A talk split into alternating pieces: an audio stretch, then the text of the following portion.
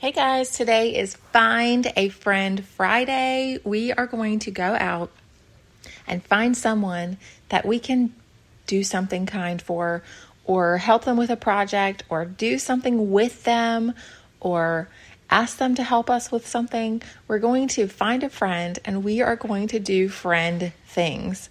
Friends help each other, friends support each other, friends encourage each other, friends compliment each other, and take some of the load off.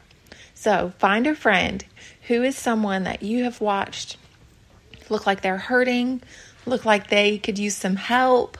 What is an area that you've been needing some help with that you just haven't asked for that support yet? Where do you need the help? Where did your, you know, did you see someone that was struggling that you could be helpful to? Maybe you know of somebody who just had a baby and they needed uh, maybe some help with their toddlers. Maybe invite them to go for a walk around the block or uh, bring over a kiddie pool and have them splash around for a little bit and clean up all the mess after. You know, what can you do to help her older kids have fun so she can rest and take care of the baby? What are the things that you could do? What maybe just bring something to entertain the older kids for a little bit? Maybe just um, take them to the playground or um, something. There's there's so many different things. What are some things that you would have needed if that was you, and offer to do those things. When when women are so tired and exhausted from carrying that load of responsibility, it's hard for them to be able to come up with something for you to do. So give them some choices. That is the best thing. It takes the mental load off of their plate to figure out how you can help them because they have to think that through. They have to come up with something, and that feels like more work to them. And so, oftentimes, we as women will just say, There's nothing, I don't need anything because it's too much work for them to come up with something that you can do to help. So, instead of asking, What can I do? Say, Would this be helpful if I did this or this? So that would be my suggestions for you. I know those are things that would have helped me in that season where I had little kids all over the place and just felt really overwhelmed at times. And I know so many moms, I, I hear from so many moms that say, just trying to come up with a list of things my husband can do to help, I have to sit down and take a minute and come up with it. I, I can't just tell him the things. What I can do is spout off a list of things that I'm doing right now and telling him to just look around and see what needs to be done, where he's blind to all the things that need to be done because it never falls on his shoulders. So that causes tension in the marriage and it causes frustration and that's that's why because it ends up being more work. It causes resentment and frustration when we don't have these things communicated. So, right now I'm going through a list with my kids. I wrote down all the things, all the areas they need to check so that they know what they need to do before they get screen time in the mornings. And they don't get to wake up and just go turn on the TV they need to first put some clothes on, brush your hair, make your bed, you know, and that just means put the blanket back on the bed and it that instead of on the floor and don't make it look like it just was thrown. just a simple three folds and it's done at the bottom of the bed, even two folds. Just fold it in half and lay it at the bottom of the bed and you're done. it doesn't have to be a difficult thing. Put your stuffed animals back in the stuffed animal box and make sure that your clothes are put away or in the hamper. That's it. There should not be toys on the floor in your room. They belong in the garage. And if there's trash on the floor, put it in the trash can. How simple is that? Like it, it should not take more than five minutes to tidy your bedroom in the morning so you can go downstairs. Then you need to make sure that the dogs get let out, that they have food and water, and then empty the dishwasher. And you need to eat something nutritious before you get to watch TV. So it's simple things. It doesn't take a long time. And in 15 minutes, they can have it all done and be ready to relax and enjoy their day. So I, I want us to make sure that we as as the people the the person responsible for managing the day-to-day of the home are we setting our kids up for success? Do i have breakfast for them that they can make themselves or do i have to go and help make something?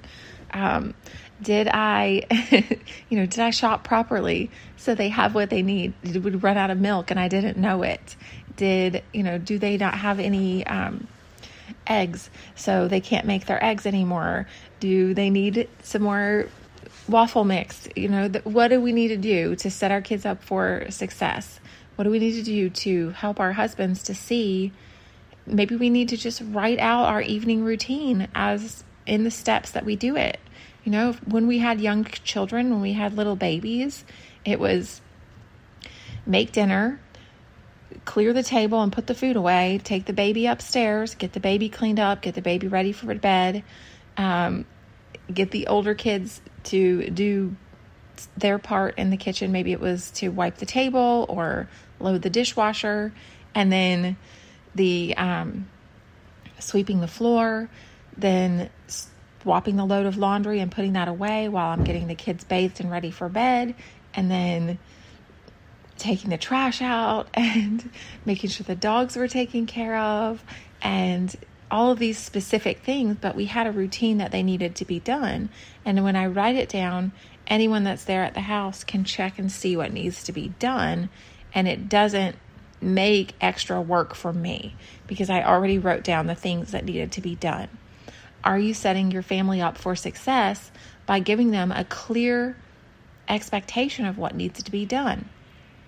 Are your kids at an age where they really need to see, like some of my kids need to see what clean countertops look like. It means that you didn't just shove everything to the back of the countertop and wipe off the front. It means that there is nothing on the countertops except for the plate stand and the soap and the the sponge container, like the the brush holder for we we use brushes to scrub the dishes and so I keep that by the sink.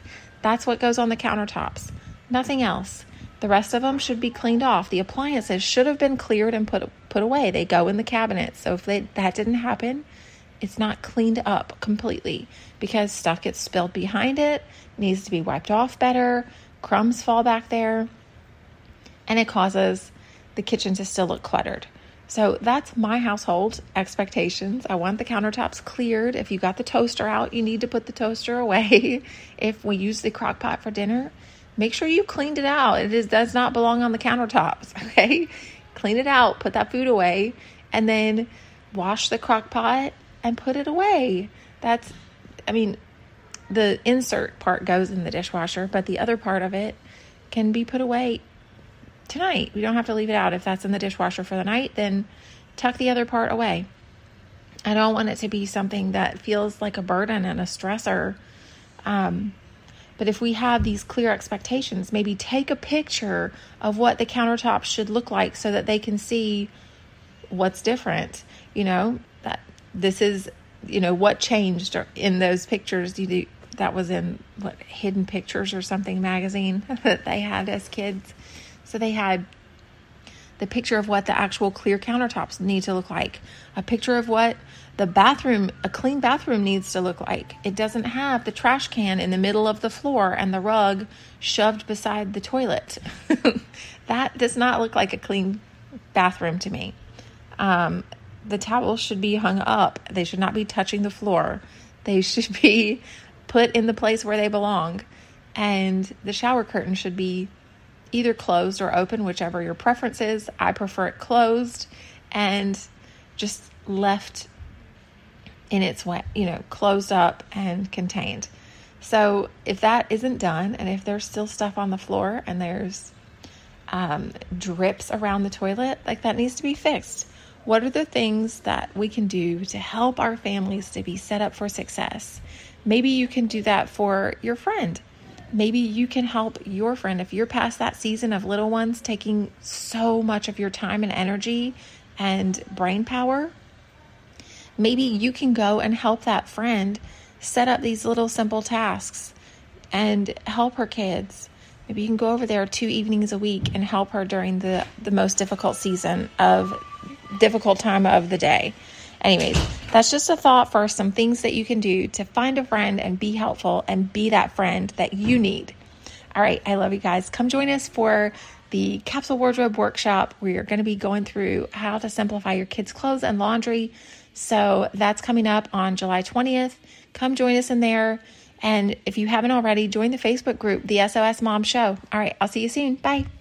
Thank you for listening to the SOS Mom Show.